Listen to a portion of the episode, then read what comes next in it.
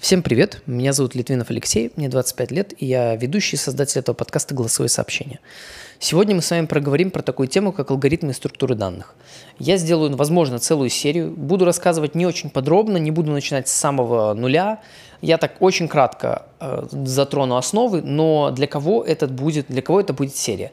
Это серия для тех, кто хочет научить, э, научиться, научиться решать алгоритмы хорошо, кому это как интересно было, либо этот предмет был мистический. И вот я здесь расскажу, как их решать, какие у нас есть вообще структуры данных для того, чтобы их решать, потому что вот важный такой тезис. Структуры данных точнее, да, структуры данных, они придумывались для того, чтобы эффективно решать какие-то алгоритмы. Алгоритмы это, по сути, дальше я объясню, что такое. И также алгоритмы совершенствовались, чтобы лучше использовать эти структуры данных, которые уже были придуманы каким-то образом. И этот эта серия, она будет для тех, кто хочет научиться э, решать, либо в соревновательное программирование пойти, и тут я дам такую общую карту того, что там вообще есть, либо для тех, кто хочет подготовиться к алгоритмическому собеседованию, чтобы у вас хотя бы было общее понимание, что там есть, что это такое и какие тут есть основные темы. Начну я с простого, начну с определения, что такое алгоритм, очень кратко. Алгоритм э, подразумевает под собой три элемента важных. Это вход это входные данные, это некие операции внутри и выходные данные. И алгоритм, он, э, что такое алгоритм? Это некая последовательность, определенная последовательность шагов, которая на заданные изначально параметры, то есть входные, входные данные, она на выходе выдает ожидаемый нами результат. То есть это такая последовательность шагов, она достаточно абстрактная, чтобы решать, чтобы входные данные преобразовывать к виду выходных или что-то там считать, э, решать и так далее. А, она достаточно абстрактная, но она также достаточно конкретная, потому что входные, вход, как бы входные данные, Э, входные условия, они ограничены. То есть мы не можем э, написать строгий алгоритм для решения всего. Есть два класса алгоритмов. Это четкие и нечеткие. Вот четкие алгоритмы, это которые мы пишем именно код, что нужно делать компьютеру. То есть что программируем, грубо говоря, достаточно абстрактно, на уровне переменных каких-то, то, что нужно делать со входными данными, чтобы получился выход, который мы ожидаем. А нечеткие алгоритмы – это когда мы пытаемся компьютеру, как это сказать, любыми способами э, пытаемся сделать так, чтобы он угадал, э, по входным данным угадал выходные данные. То есть там что-то делал, потом он выдает результат, сравниваем это то, что он выдал с ожидаемым результатом. Если что-то не так, обучаем этот алгоритм, каким-то подстраиваем какие-то там внутри параметры в этой черном ящике и снова прогоняем. И с таким образом до конца, пока эта точность совпадения как бы входных и выходных данных, э, и ожидаемых данных, и тех, которые выдает алгоритм нечеткий, пока оно не будет совпадать, ну либо будет максимально близким. И вот здесь я буду говорить конкретно про четкие алгоритмы. И это никакой не пацанский термин, это именно такое название. И в алгоритмах и структурах данных есть много разделов различных. А, опять же, сами, э, ну, просто они очень связаны. Я буду рассказывать их вместе достаточно, но буду пытаться хоть как-то разделить, чтобы у вас было отделение. Значит, что вам нужно? А, вам нужно понимать, первое, для решения, вам нужно понимать последовательность решения алгоритмов. То есть она, в принципе, общая у всех одна и та же. А, второе, это нужно э, знать хорошо тот язык программирования, на котором вы собираетесь решать алгоритмы. Потому что это тоже важно, хорошо знать язык, на котором вы собираетесь их решать. Потому что в языке в каждом есть куча своих нюансов, которые в алгоритмических собеседованиях или в соревнованиях по программированию играют очень ключевую роль. То есть вам нужно знать ваш язык от А до Я, как там работают все примитивы, все э, структуры данных уже встроенные, как там работают ссылки, как там работает передача, там, как там работает рекурсия и так далее и тому подобное. То есть все вот это. То есть вам нужно знать язык хорошо. Третье – это вам нужно уметь определять сложность вашего алгоритма, то есть сколько он операций будет работать. Есть такое понятие, как сложность. А, две самые стандартные сложности – это время и, и пространство. Мы не можем посчитать конкретно в байтах и в, или в битах, сколько будет э, занимать, сколько будет э, пространства занимать ваш алгоритм, потому что входные данные могут быть различными. Ну, то есть, опять же, это достаточно, э, это перемен, переменные. Получается, у вас входные данные имеют, конечно, ограничения. Там, допустим, если это массив, вам говорят, то там размер от нуля до миллиона элементов там. И каждый элемент не может быть там меньше, чем минус там 2 миллиарда там 147 и так далее, и не больше, чем там 2 миллиарда 147 т -т -т -т. И получается, что вот эти ограничения, они нам, они слишком широкие, поэтому мы можем посчитать некое абстрактное количество операций. То есть абстрактное количество операций и абстрактное количество единиц пространства, которые будут занимать э, наши данные, наши структуры данных, которые мы используем. И поэтому такая тема, как определение сложности, это третье. Четвертое, вам нужно знать все структуры данных, теоретические, которые есть, не только которые есть, ну, все общие, то есть там специфических структур данных, их, их тысячи, но конкретно такие вот общие, я про них всех расскажу, про эти все общие структуры данных, которые нужны. И, чет... и пятое, получается, вам нужно э, уметь э, решать различные алгоритмические, э, как это сказать, группы. То есть есть такие алгоритмические группы или еще это называют алгоритмические паттерны. Я чуть-чуть подробнее про них расскажу дальше и буду рассказывать параллельно вместе со структурами данных, но это такой тоже важный момент, то есть это пятое. И я бы сказал еще шестое, вам нужно реально уметь э, решать алгоритмы за заданное количество времени.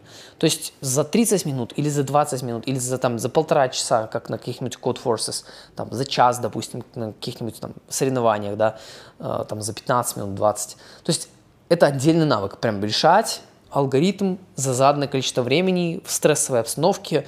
Не знаю, там, насколько она для вас стрессовая или нет, там, на собеседовании или на соревнованиях. И эти все шесть пунктов, они реально важны. Поэтому, если начинать так, можно сказать, с самого первого, это как вообще подходить к решению. Нам нужно сначала четко, так из определения алгоритма, нам нужно очень четко определиться, какие у нас ограничения входных данных. То есть, что нам дается на вход. Если нам дается массив, то дается ли он отсортированный? Может ли он быть нулевого размера? Могут ли там быть что-то кроме цифр? Может быть, там будут буквы еще дополнительно, какие-то символы. А, может быть, там будут какие-то либо отрицательные, там чисто, либо положительные. Чем мы можем пользоваться, чем не можем пользоваться. Потому что есть такие, допустим, алгоритмы, когда нам говорят, что нам нужно посчитать а, допустим, э, результат умножения всех чисел в массиве, исключая какое-то x число. x – это э, индекс, то есть позиция в массиве какого-то числа. То есть нам задают какой-то массив, дают на вход абстрактный с ограничениями определенными, там, которые мы оговариваем, что он не может быть там меньше или больше такого-то размера. И также дают некий индекс числа, которые нам нужно исключить из этого умножения, допустим. Или нам будут давать их много на, на заданный массив на один и тот же. И нам нужно за оптимальное время какие-то ограничения временные нам тоже будут давать. Нам нужно решить эту задачу, посчитать продукт, ну, это, это продукт, то есть э, результат умножения э, вот этого всего массива, кроме определенного числа. То есть, первое, это нам нужно определиться с, ограни- определиться с ограничениями э, заданных изначальных данных. Второе, это нам нужно нарисовать пару примеров. Пару накидать в тексте, в текстовом редакторе, ручкой на бумаге, э, проговорить. Но максимальное количество каких-то э, вариантов сгенерировать прямо примеры, которые попадают под ограничение нашего, наших входных данных. То есть там накидать, допустим, массив там, из одного элемента, массив из пяти элементов. То есть вот просто накидать их. И дальше попробовать выписать, как бы я это делал. То есть фишка в том, решение алгоритма в том, что мозг, который у нас есть с вами, он офигенен в решении алгоритмов. Просто это бриллиант, я не знаю, это лучшие э, решала алгоритмов, которые только вообще существуют. Проблема только в том, что мозг и вот, ну, как бы навык э, из просто выписывания по шагам, то, что сделал мозг, он очень сложен.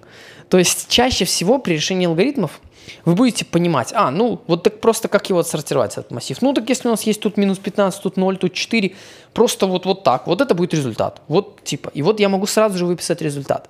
И вот навык раскручивания и прописывания алгоритмов, Он состоит в том, чтобы замедлить этот процесс и понять, какие шаги я сделал, чтобы прийти к, к такому-то выводу. К примеру, я, вот, допустим, как говорю, пример, э, нужно отсортировать массив. И вот как, если я сортирую массив, как я пришел к тому, что у меня вот он раз и отсортирован. То есть вот как на конкретном примере, который я выписал, я дохожу по шагам до того, чтобы у меня на выходе из каждого примера получился заданный результат, что массив отсортирован по возрастанию от самого первого до самого последнего элемента. Каким образом? То есть я беру прямо, как дебил, скажем так. Так, первое. Так, я посмотрел на элементы слева направо, первый, второй, третий. Так, я увидел, что вот этот самый маленький из всех, которых я видел, я его поставил на первое место. Потом я помню, также был какой-то второй элемент, который так, ну какой у нас тут меньше. Вот этот, он больше, чем этот, но все остальные, они еще больше. Поэтому я его ставлю на второе место. Дальше. Я смотрю и так далее. И вот я как бы раскручиваю себя, и потом из вот этих вот действий конкретных, если сделать это, почему я сказал, что надо много примеров разных выписать и решить их всех вот таким образом, с, замедли, с, замедлен, с замедлением как бы процесса решения. То, что мозг вот так выдает, нужно замедлить, потому что тогда через там 10 таких 15 операций если быть очень внимательным, то я замечу абстрактно, какой шаг я делаю. То есть, типа, я не просто нахожу 15 и ставлю на первое место, а я нахожу самый маленький элемент из всех, которых я видел пока что, и меняю его с первым элементом, к примеру. Потом я нахожу, я иду со второго элемента массива, и иду дальше точно так же, и снова меняю. То есть, каким образом я это делаю? То есть, самый такой вот, это простой, банальный подход. У меня появляются какие-то более абстрактные шаги. Следующее, когда у меня появились эти абстрактные шаги, я их пишу комментариями э, в коде, просто как блоками. Типа вот строка комментариев, я пишу. Там взять то-то, то-то. Второй шаг, сделать то-то, то-то. Третий шаг такой-то. Я такой пишу строчками комментариев, какая последовательность шагов абстрактная, которую нужно сделать, чтобы решить этот алгоритм. После того, как я написал эту абстрактную последовательность шагов, я продумываю, какие есть угловые ситуации. То есть, если элементов в массиве 0, допустим, ну, пустой массив нам пришел. Что тогда? Тогда я могу сразу же вернуть его, сказать, что все, он отсортирован. Пустой массив отсортирован. Либо я могу выдать ошибку. На соревнованиях это там четко в условиях прописано. Что типа, если там пустой массив, то выдать ошибку. И таким образом я этот как бы базовый случай, то есть называется ну, base case, либо как то corner case, я его сразу же выписываю себе и его, грубо говоря, в самом начале программы могу сразу же выписать. Потом я начинаю реализовывать вот эти вот строчки комментариев, начинаю их уже писать в виде кода. После того, как я написал их в виде кода, я их должен пройти именно и попробовать по своему коду теперь вот, а действительно соответствует ли этот код тому, той последовательности шагов, которые я сделал, когда изначально на примере решал каком-то. То есть у меня был конкретный пример, я его сортировал как-то быстро мозгом, и потом я пытался его раскрутить по шагам. И вот если взять тот же самый пример и снова прогнать, но уже через написанный код, то получится ли тот же самый результат? И это нужно делать реально скрупулезно, по шагам, не ленясь, не пропуская, не там, а, ну вот это приблизительно так. Я тут, конечно, не понимаю, что там с индексами, но тут все что-то будет ровненько. И вот получается, что мне нужно реально скрупулезно пройти и такой один, два, три примера пройти и понять, что все, окей, типа все, все хорошо. И тогда, ну, соответственно, все, решение готово. Это такой как бы общая абстрактная последовательность. Первый пункт – это какие у нас есть ограничения входных данных. Второе – это четко, какой результат ожидается на выходных данных. Второе – это прописываем примеры, какие входные данные могут быть. Опять же, третье – это прорешиваем эти примеры, может быть, мгновенно мозгом, как это мозг сразу же выдаст результат. Потом пытаемся раскрутить, что же я сделал такое. То есть четвертое – раскрутить, что, какую последовательность шагов замедлить сделал мой мозг, чтобы прийти вот к этому результату. Пятое. Описываю это в виде абстрактных шагов, то есть в виде комментариев в коде. Шестое – это продумываю, какие есть базовые случаи, corner cases и так далее. Их сразу же прописываю кодом. Седьмое – прописываю кодом уже те комментарии абстрактные. Восьмое – это я тестирую на тех же входных данных, которые я изначально в, во втором шаге, который я прописывал, попробовать точно так же их прогнать через код и Все, готово. 8 шагов получается. Это можно сказать, как абстрактно подходить к решению алгоритмов. Если сжать это, то очень кратко будет определить входные и выходные условия, свериться, что они действительно такие, как я понял. Второе – это накидать примеров, попробовать их прорешать интуитивно, а потом раскрутить это в последовательность шагов, абстрагировать эту последовательность шагов, написать код, продумать базовые кейсы и проверить, что действительно написанный код соответствует, ну, он решает действительно э, из выходных данных, делает ожидаемые выходные данные. Дальше второй пункт такой глобальный – это про языки программирования, которые нам нужно знать. Про язык программирования. Ну, опять же, самый простой язык программирования для алгоритмов считается Python. Но самый быстрый, конечно, Java. То есть тут вообще сомнений нет. JVM как бы никто особо еще не смог побить здесь.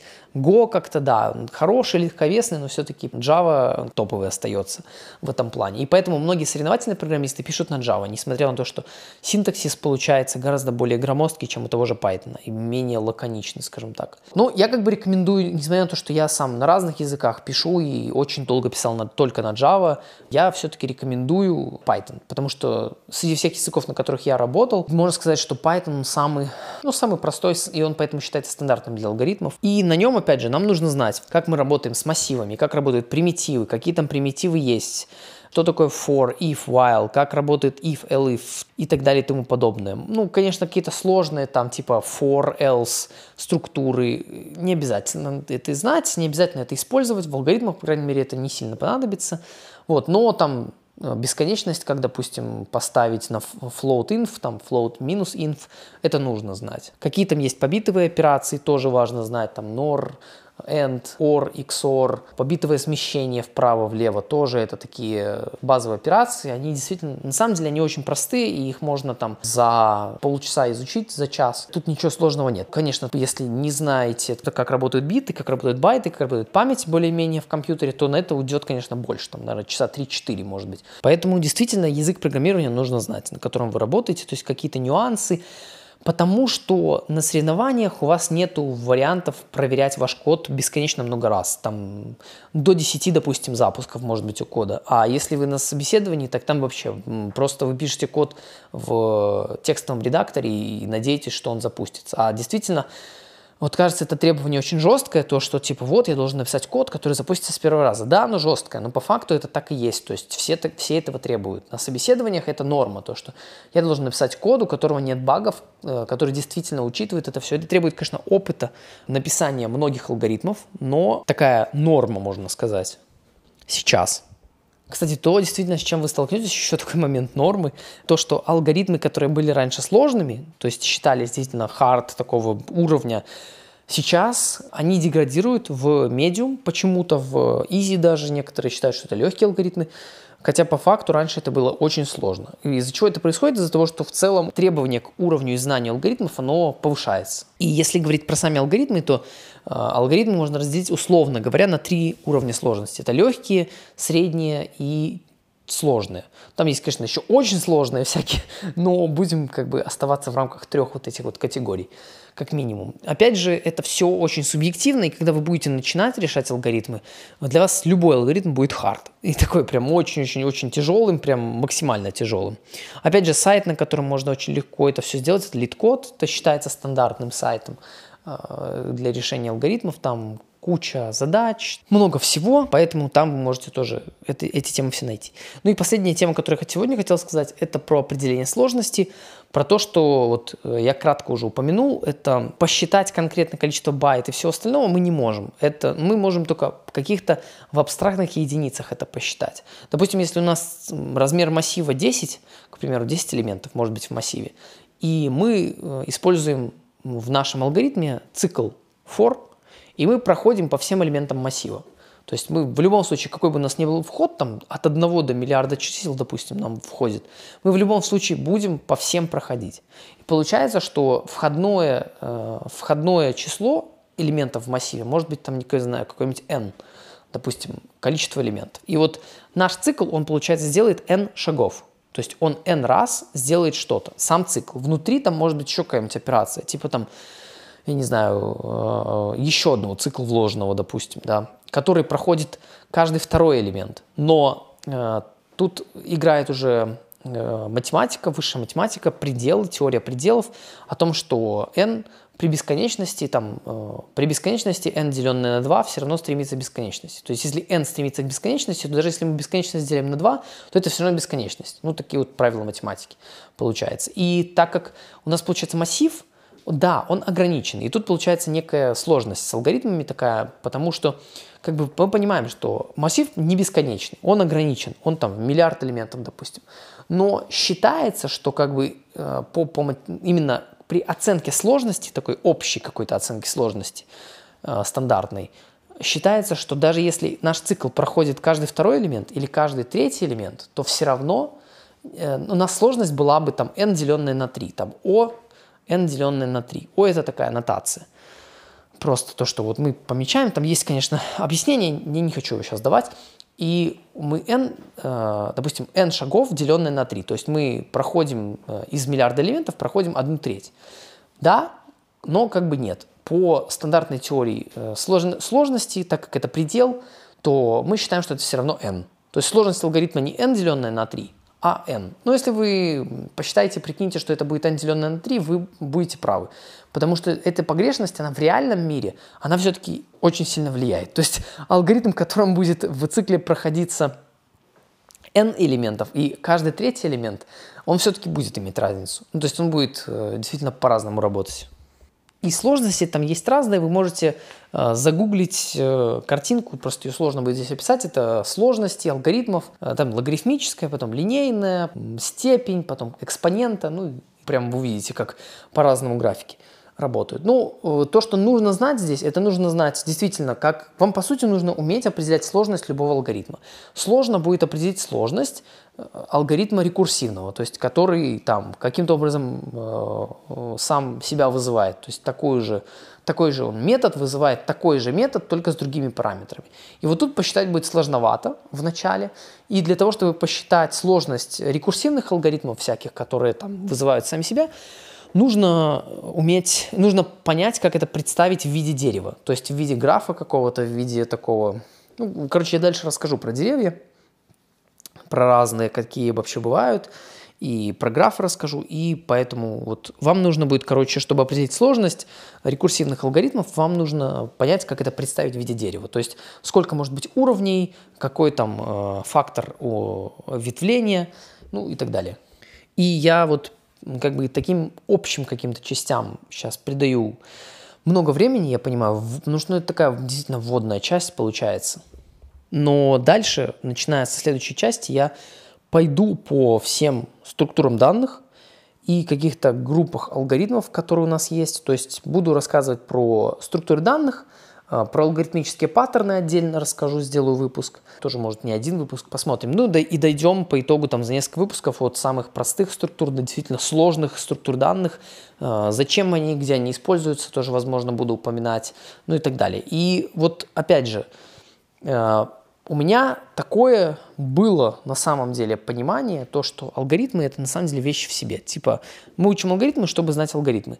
На самом деле как бы смотря для чего. Если я работаю э, в какой-нибудь коммерческой организации, и она там, это не продуктовая компания, которая занимается, допустим, там, соз... или там, создает какие-нибудь сайты на заказ, какие-нибудь, или это продуктовая компания, но именно не, не, которая делает не инженерный, не технологический продукт, то, конечно, мне алгоритмы нафиг не надо, честно говоря. То есть зачем это мне вообще и так далее. То есть это, ну, такое ненужная вещь как можно сказать. Потому что, ну, это все зачем мне делать? Зачем, если я делаю сайт на WordPress? Или зачем, если я какие-нибудь э, банковские транзакции какие-нибудь делаю? Зачем мне там знать алгоритмы? Там, в принципе, э, проблема, э, как это, скорость, э, она ограничена не тем, что у меня алгоритм будет не оптимальный, а скорость там будет ограничена бутылочным горлышком, потому что транзакция, она блокируется там и так далее и тому подобное. Но если я хочу расти как инженер, если я хочу действительно делать какие-то крутые вещи, то мне просто придется, придется погружаться в алгоритмы.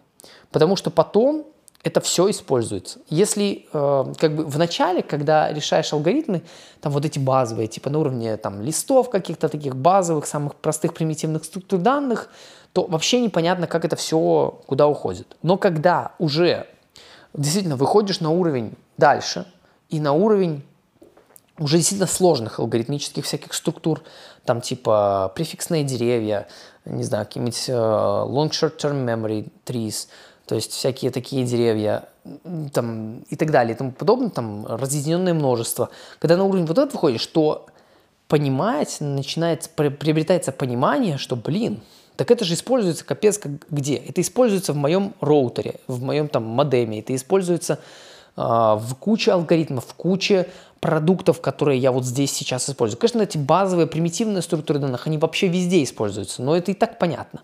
А вот потом понимаю, что, блин, а оказывается, вот этот вот алгоритм, и вот эта структура данных, она прям настолько важна, и она, она вот прям используется вот здесь, вот вау, круто. А вот этот алгоритмический паттерн с интервалами, он, допустим, настолько важен, потому что так таймстемпы, допустим, считаются. И это такие, синхронизация часов такая интересная.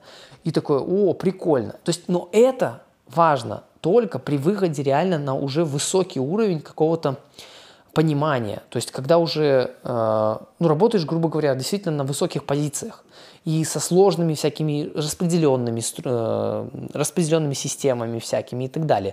То есть, когда уже выходишь в начале карьеры, по сути, алгоритмы, они не так важны. В том-то и парадокс получается, что как бы люди после универа, после универов крутых, э, всяких MIT, Стэнфордов, Гарвардов, выходят, может, кстати, я многовато сказал, то есть Стэнфорд, Гарвард, я не знаю, там должны быть технологические специальности, я думаю, такие software engineering, то есть computer science там должно быть. Но они выходят, получается, и они приходят на уровень там типа June middle, а там это не нужно. То есть там работа очень простая, то есть там более такая обезьянья работа. Вот на, а на уровне выше уже это используется. На уровне senior инженера, на уровне staff инженера. Нужно уже это все понимать прям, ну, отлично. А это уже забыто. И получается такой парадокс, такой банальный, что тогда, когда человек как бы общепринято знает эти вещи, они ему не нужны, потому что он не работает еще. Уже за него это все решено на тем уровне, на том уровне э, какой-нибудь э, установки кнопки какой-нибудь на сайт. Это уже все решено за него. Но когда человек идет дальше, для него это уже нужно знать, а там уже это чаще всего забывается. Поэтому такой вот парадокс того, что это не вещь в себе, это действительно нужная вещь. И понимать все эти структуры данных глубоко, это сделает вас крутым реальным инженером. Понимание э, алгоритмических паттернов, как они решаются. Если вы научитесь хорошо решать алгоритмы, то вы будете писать код лучше. Вот 100%. У вас появится четкое понимание, как писать более оптимальный код везде, где сможете. А дальше вы это уже будете транслировать во все, что, во все, что вы делаете, в, как программист, как разработчик, как инженер. Поэтому это на самом деле важная тема, и я бы вот все-таки рекомендовал бы ее изучить. Я надеюсь, что Первый выпуск получился не слишком мыльным, не слишком простым и не, не слишком сложным для кого-то. Я постарался так общую какую-то карту понимания дать, хотя бы первый вот такой вот выпуск. Дальше, как говорится, пойдет более уже серьезные всякие штуки, но они будут уже в следующем выпуске из этой серии. Спасибо большое, что дослушали до этого момента и оставляйте свои вопросы в телеграм-группе подкаста, ссылку на которую вы найдете в описании выпуска на любой платформе, где бы вы не слушали. И спасибо большое, что дослушали. Услышимся с вами в следующих выпусках.